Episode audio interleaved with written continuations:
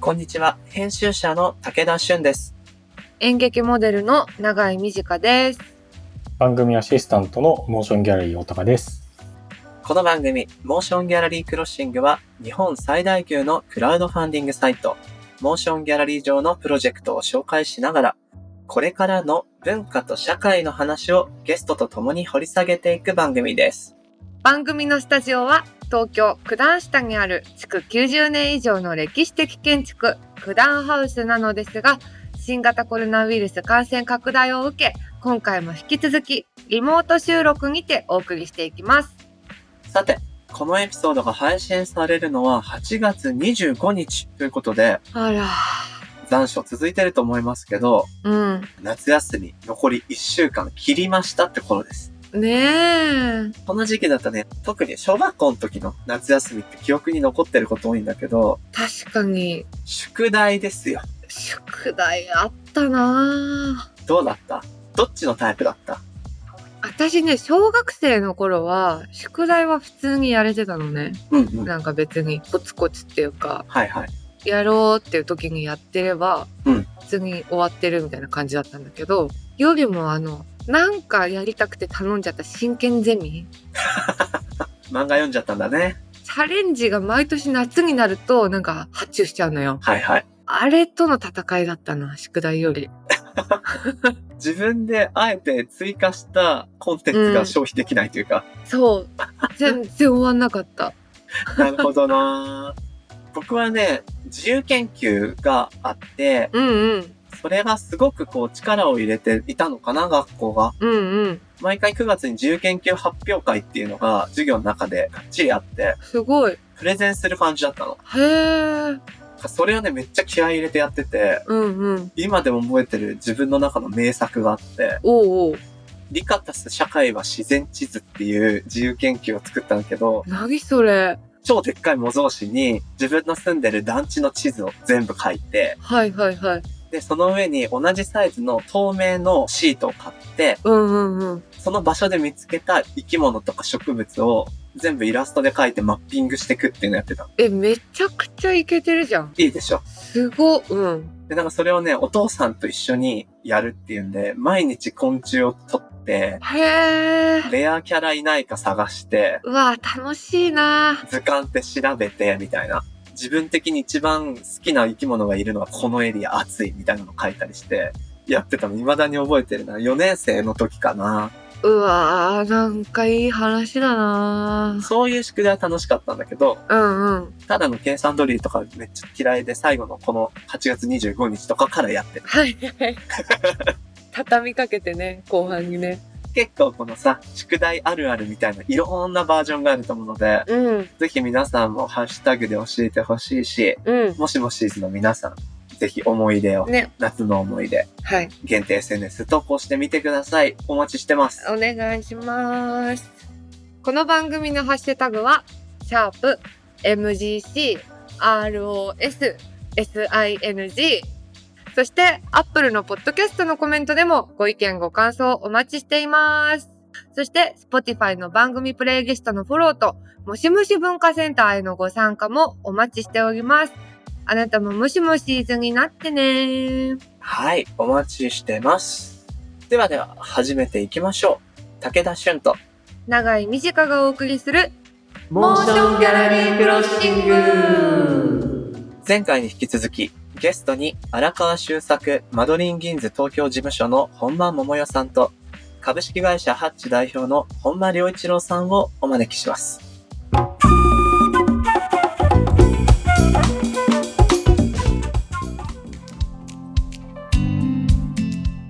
ずっとあってほしいなって、その、このお家を今、今日好きになった身として思うんですけど、なんかそれと同時に、終わるとこ見たいみたいな気持ちって、何に対してもあるというか、やっぱ映画って最後まで見たいし、音楽って最後まで聴きたいし、みたいなことで、終わりが来るとしたら、その建築にも、どんな終わりなんだろうなっていうふうに建物に興味を持ったことが私は今までなかったので、ああ、なるほど。そういうこともちょっとそう、ごめんなさいね。こんななんか存続の話してんのに、何言い出してんだよって話なんですけ ど、ごめんなさい。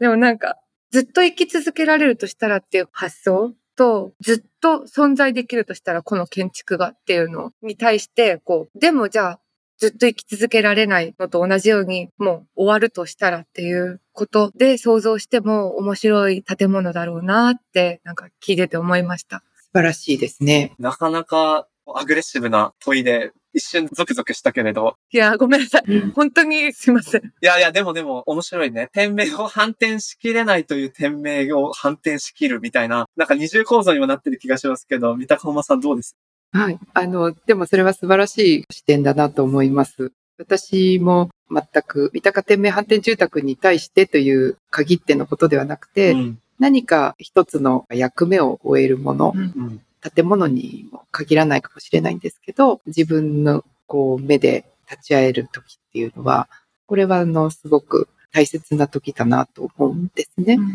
えーじゃあ、もし三鷹天命反転住宅がそういう時を迎えるとしたら、どういうシチュエーションが考えられるかなというと、やっぱり次の新しい時代の天命反転建築ができる時だと思うんですね。はい。うんそれを初代なのか、先代の天命反転住宅さん、お疲れ様でしたっていうことになるかもしれませんし、うんあと、そういうふうにあの考えると、建物もすごく生き物的なところがあると思ってまして、うん。実際いらしていただくと感じていただけると思うんですけど、天命反転住宅すごい生き物っぽいんですよ。へえ。有機的な感じがしますよね。うんうんうん。なので、生物学的な終わりを迎える時っていうのうは、んうんきっとあるんじゃないかなというふうに思います。何かその終わりがあったとしても、それは始まりの終わりに過ぎなくて、実は次のスタートかもしれないっていう読み方。そうですね。リバースしていきたいっていうことがありますからね。そうですよね。いや、非常にコンセプチュアルだし、その意味で店名反転っていうところが生きてくる感じもして、うんすごく頼もしくも感じましたが、この建物の維持保存っていうところには、こう文脈を引き継ぐっていう部分もあるなというふうに思っていて、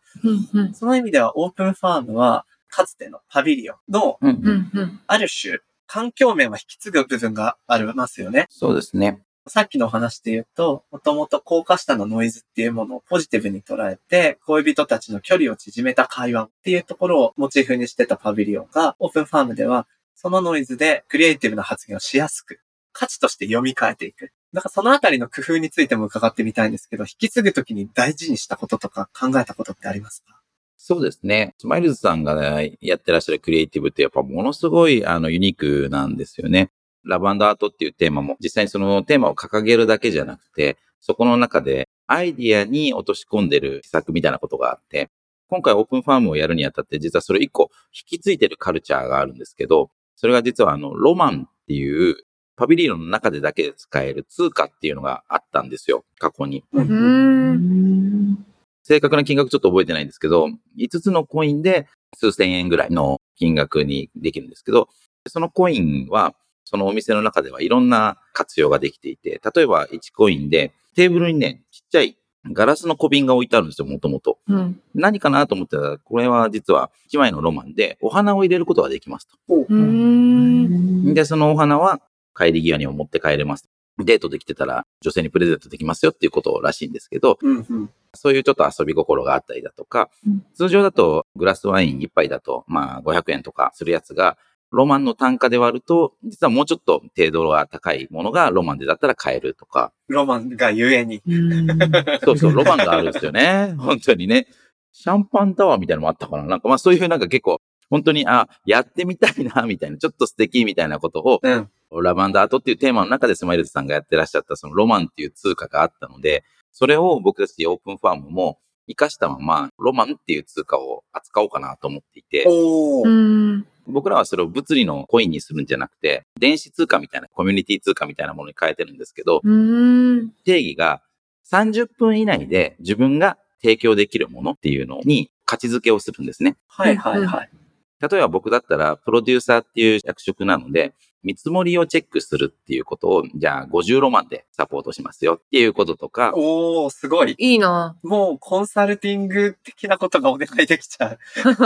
僕はプロデューサーだから例えばそういうことだったりとか、うん会食のお店紹介します、100ロマンとか、いいですうんうね、んいいですね。 30分以内でできるような簡単な自分の労働をロマンに変換できるよっていうふうにしていて、うーん。おたかさんが僕に、あ、じゃあ、ほんまさん、ちょっと今度こういう人と会食行きたいんだけど、なんかいい店あるみたいので、そのロマンをじゃあ、100ロマン僕、おたかさんからいただいたとしたら、うんその100ロマンは、オープンファームの中にあるサービスに変換できるっていうようにしようと思ってるんですね。はいはい。うんオープンファームで提供するクラフトビールだったりだとか、そういうのに交換できるようにしようと思ってるんですよ。はあ。使ったロマンはどんどんどんどん物資かサービスに変えれるみたいなことをすることによって、コミュニティを活発化させようみたいなことをしようと思ってましてう、ーん。でこれはやっぱりこのパビリオンっていう跡地があったからこそやろうと思った施策というか、カルチャーにして残していって伝えていくみたいなことをしたいなとは思ってますね。いいですね。これ、だからクリエイターが入居するがゆえに、自分の持ってる技術を提供することでロマンを得られるっていうことになるわけですよね。そうそうそうそうそう、まさにまさに。ロマン積みたいな、それ確 かに。で しょ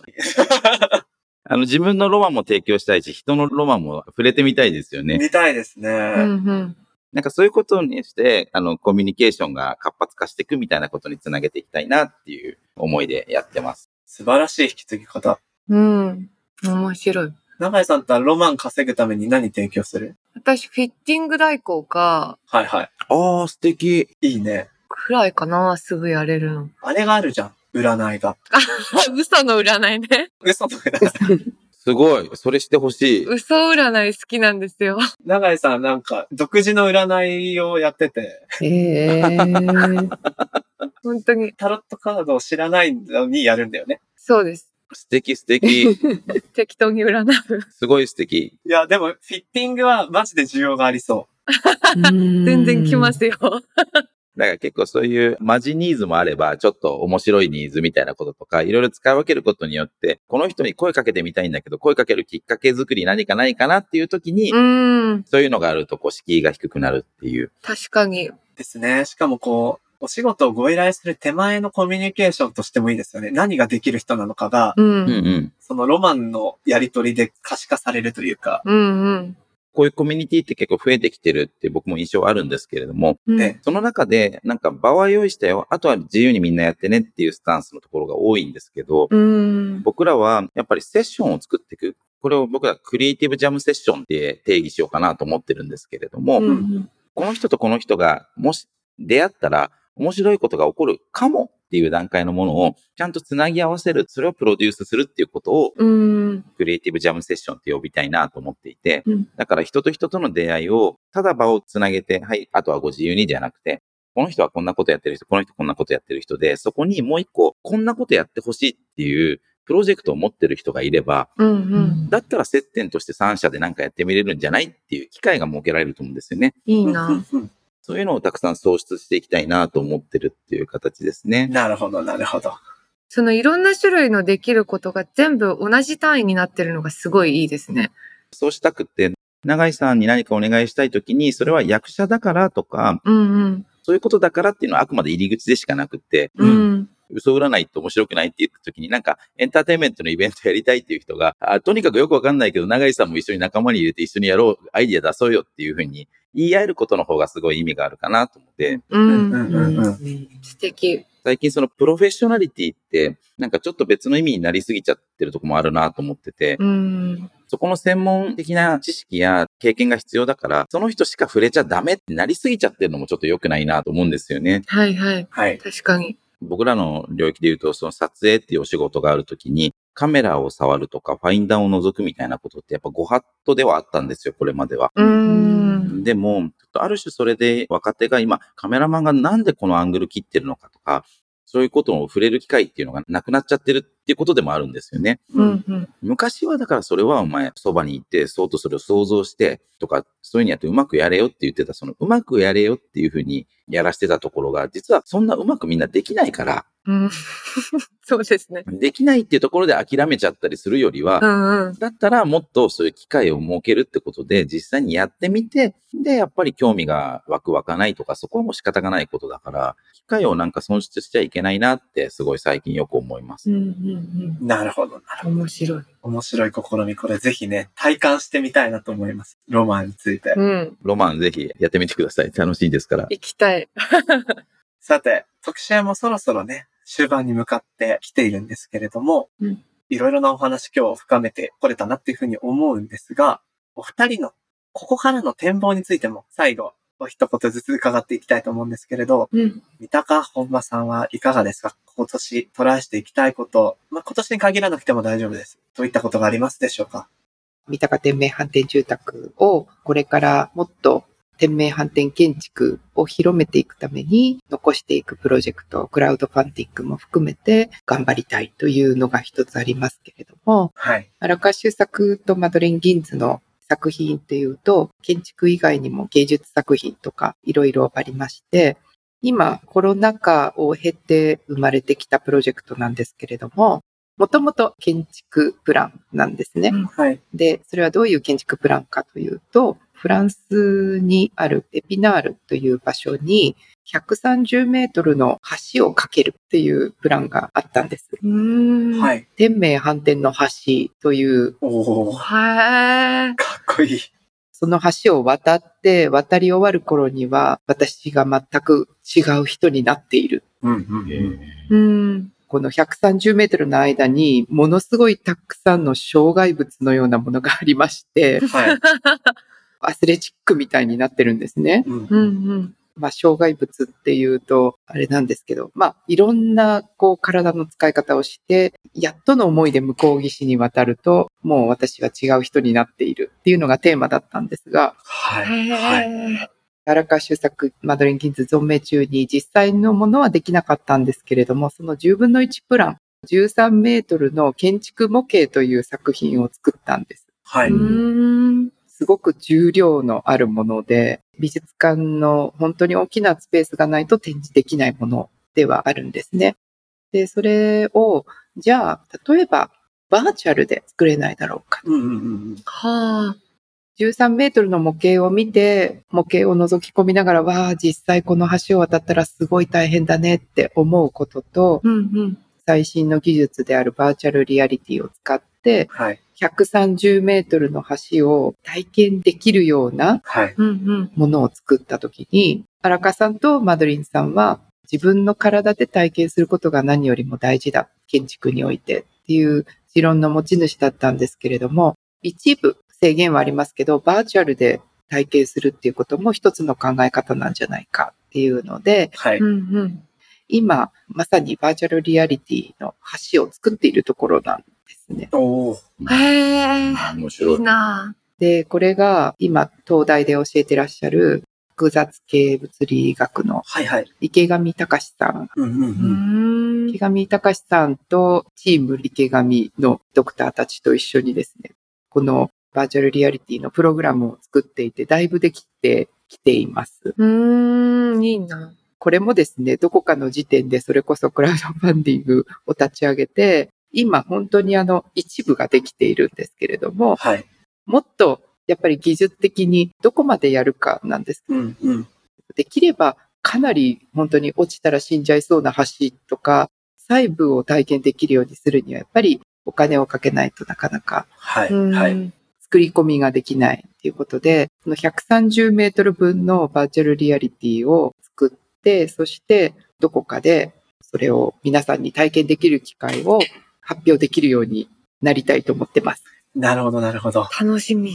やばいね。なんかでも、あの、クラウドファンディングの使われ方としても僕とても理想的な形だなって感じていて、っていうのもこの番組で毎回皆さんに何かしらの形で聞いているのがお金とクリエイティビティのうんうん。バランスがなかなか取れず、これはやるべき文化的価値があるけども、お金がなかなか集まらない。こういったものってクラウドファンディングが群衆の力を使って社会に実装できるいい機会だと思うので、まさに本当はやりたいけどなかなかできないっていう点名を反転するためにも、このクラウドファンディングのエンジンを使われるっていうのは、うん。すごく素敵な使われ方だななんていうふうにも思いました。ぜひこれ体験してみたいと思います。はい。ありがとうございます。ハッチ本間さんはいかがでしょそうですね。なんか、場所っていうかコミュニティって、旗揚げの仕方かなと思いますし、結局人が人を呼ぶとは思ってますので、とにかくワクワクすること、面白いことがここに行ったらあるなと思っていただけるような施策をどんどんやっていきたいなとは思っています。で、あと僕今具体的に今回僕らがオープンファームというものを立ち上げるにあたって、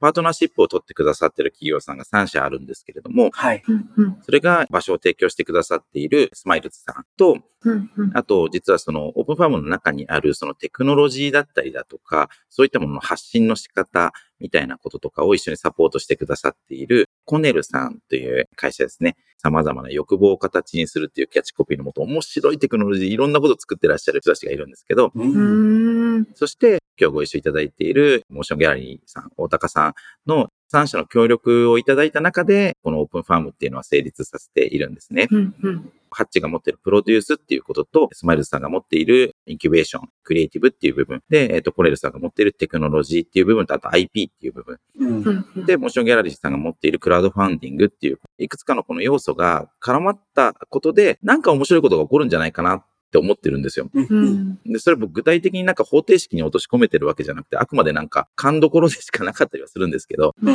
んこれってすごいこれからの時代のクリエイティブのキーワードになるんじゃないかなって思っていて、うんうんそこをなんかみんなで一緒にこの武器使って面白いことやんないって言って作っていけるといいなって思ってます。うん実際に今、おたかさんとは、クラウドファンディングに上げる手前の段階のプロトタイプができるものを、このオープンファーム使って、なんか面白いことできないかなって話もしていて、おー今、アイディアで出てるのは、ベータ会議、ベータ基金みたいな形のものをちょっと作れないかなって言っていて、うんうん投げ銭でオープンファームにビッグバックかみんなの共通の貯金箱を作ろうって言ってるんですよ。ほうほうう。ーんで、それは会費からとかでもビッグバックか入れてもいいと思ってるんですけど、月々いくらぐらいみんなで溜まってく募金箱があったとして、この募金箱のお金を使って、こういうプロトタイピング作ってみたいんだけど、みたいなのをみんなでミーティングとかディスカッションして、あ、それだったらやる価値あるねって言って、太鼓判押されたものは、そのお金使って自分たちで作っちゃっていいよっておうー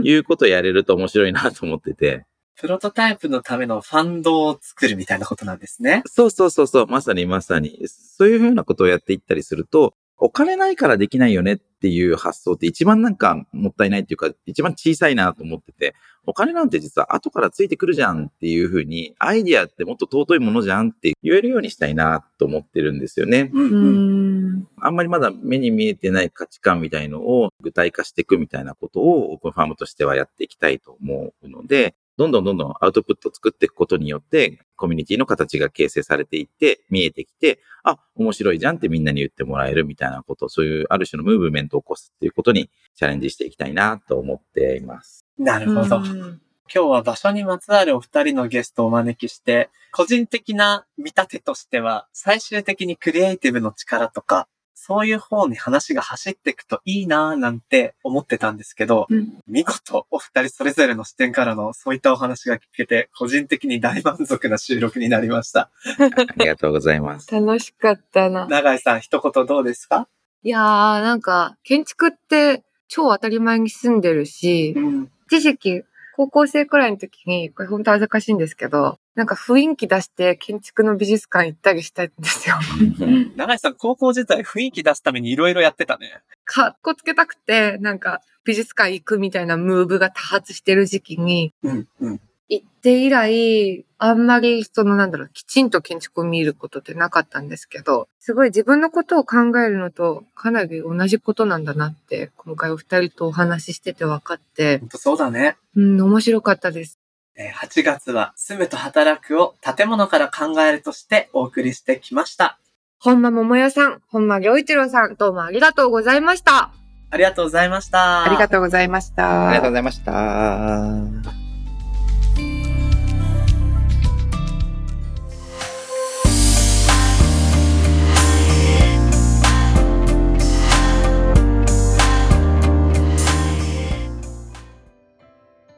さて、ここからは、モーションギャラリーで現在挑戦中のプロジェクトの中から、特に注目してほしいものを紹介するホットプロジェクト。大高さん、今日はどんなものがありますか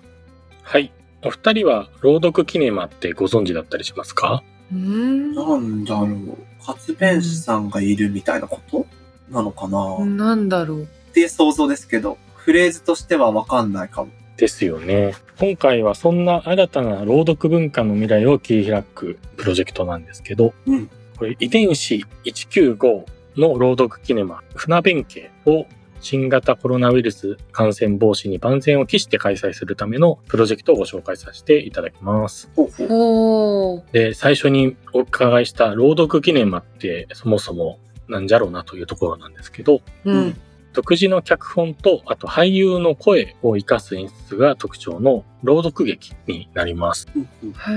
ーこれを主催されている高橋さんのお言葉を借りるとですね、うん。俳優の声の力、生身のエネルギーによって、劇場空間を物語の現場に変え、俳優と観客の想像力が溶け合うことで、風や匂いを感じたり、視覚では捉えていない映像を見える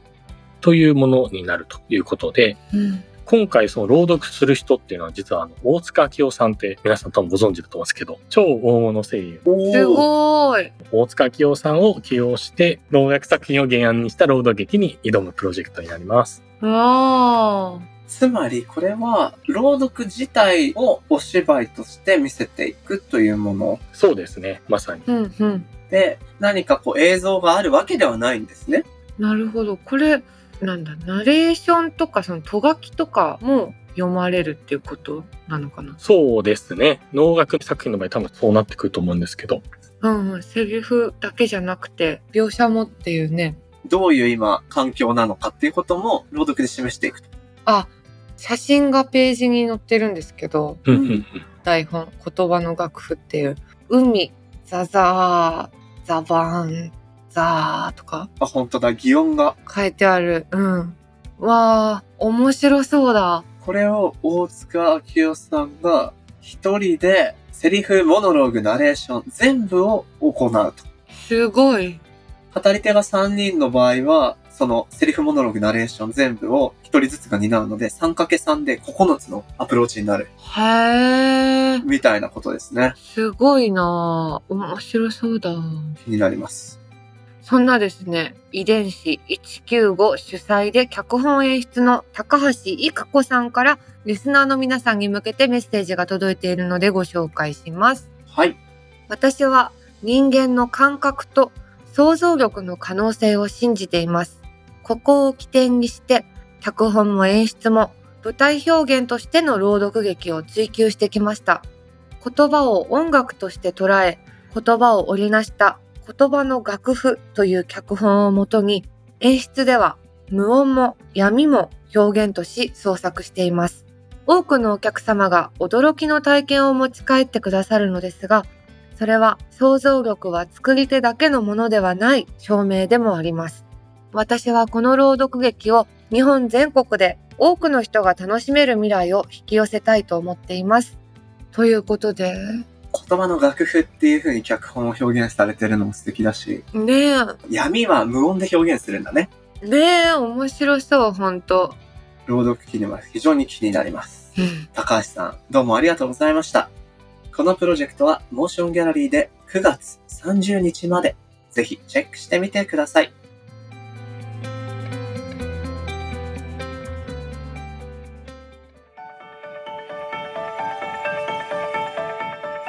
モーションギャラリークロッシングエンディングのお時間となりました。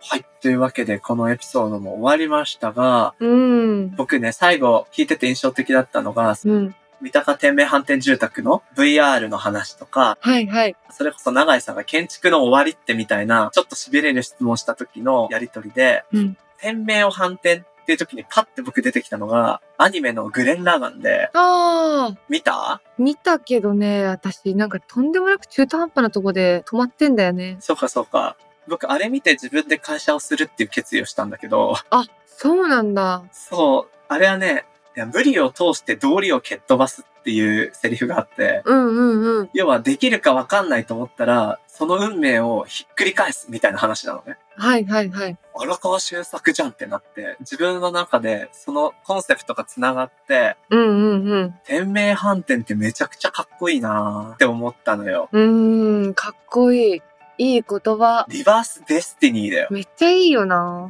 ねえ。だからあの質問はね、すごい長井さん、良かったです。ああ、よかった。ちょっと行った後に、やっべ、めちゃくちゃ空気読めてねえじゃんと思って。久しぶりに変な汗かいたけど、いやいやいや、持ち味発揮ですよ。失礼しました。どうでした ?4 つ振り返って。なんか面白かったな。こう、やっぱり必要なものがどんどん生まれていくし、うん必要だから残したいみたいになっていくけど、そういった意味では、なくなることができるっていうのが、確実に前に進んだ世界なのかもしれないじゃないうんうんうん。って思うと、なんか、だから、こうすごくさ、積極的になんかコミュニケーションを促してくれる場所が必要じゃなくなった世界とか、あと、必要じゃなくなった世界ってどういう世界で、どういうふうにいいんだろうな、みたいなことをうんうん。考えた。うんうん。なんかほんと建築スタートで人間のあらゆる活動について考えられる結構壮大な特集にまとまったんじゃないかななんていうふうに思いました。はい。ではではここで、えー、これまでのゲストの皆さんからいただいた応援コメント、リスナーじゃなくてゲストからの応援コメントですね、紹介したいと思います。お、おったかさんお願いします。特集見えない差別のエピソード17、18でゲストにお迎えした作家でクリエイターの伊藤聖光さんからの応援コメントです。大事なことを喋ってる放送です。頑張ってねというコメントいただきました。シンプルだけど嬉しい。聖子さん、嬉しい。また来てくんないかなねえ、もうこの回なんか僕いろんな励まされ方をした気がして、した。未だにじんわり残ってるわ。うん。なんか、また一年経っていろいろ嫌なこととか、なんか新しい悩みもあるから、ね、またちょっと先輩に相談したいよ ね。召喚してお尋ねしたいですわ。お尋ねしたいです。伊藤聖子さん。ありがとうございます。ちょっと来てください。また来てください。そして、アップルのポッドキャストのコメントでもご意見ご感想お待ちしています。また番組のオンラインコミュニティもしもし文化センターへは番組概要欄に貼ってある URL からアクセスしていただけます。皆様ぜひご参加ください。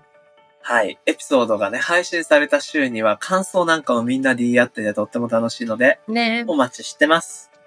それでは、今回のモーションギャラリークロッシングはここまで。お相手は武田俊と。長い短でした。また次回お会いしましょう。バイババイバーーイイ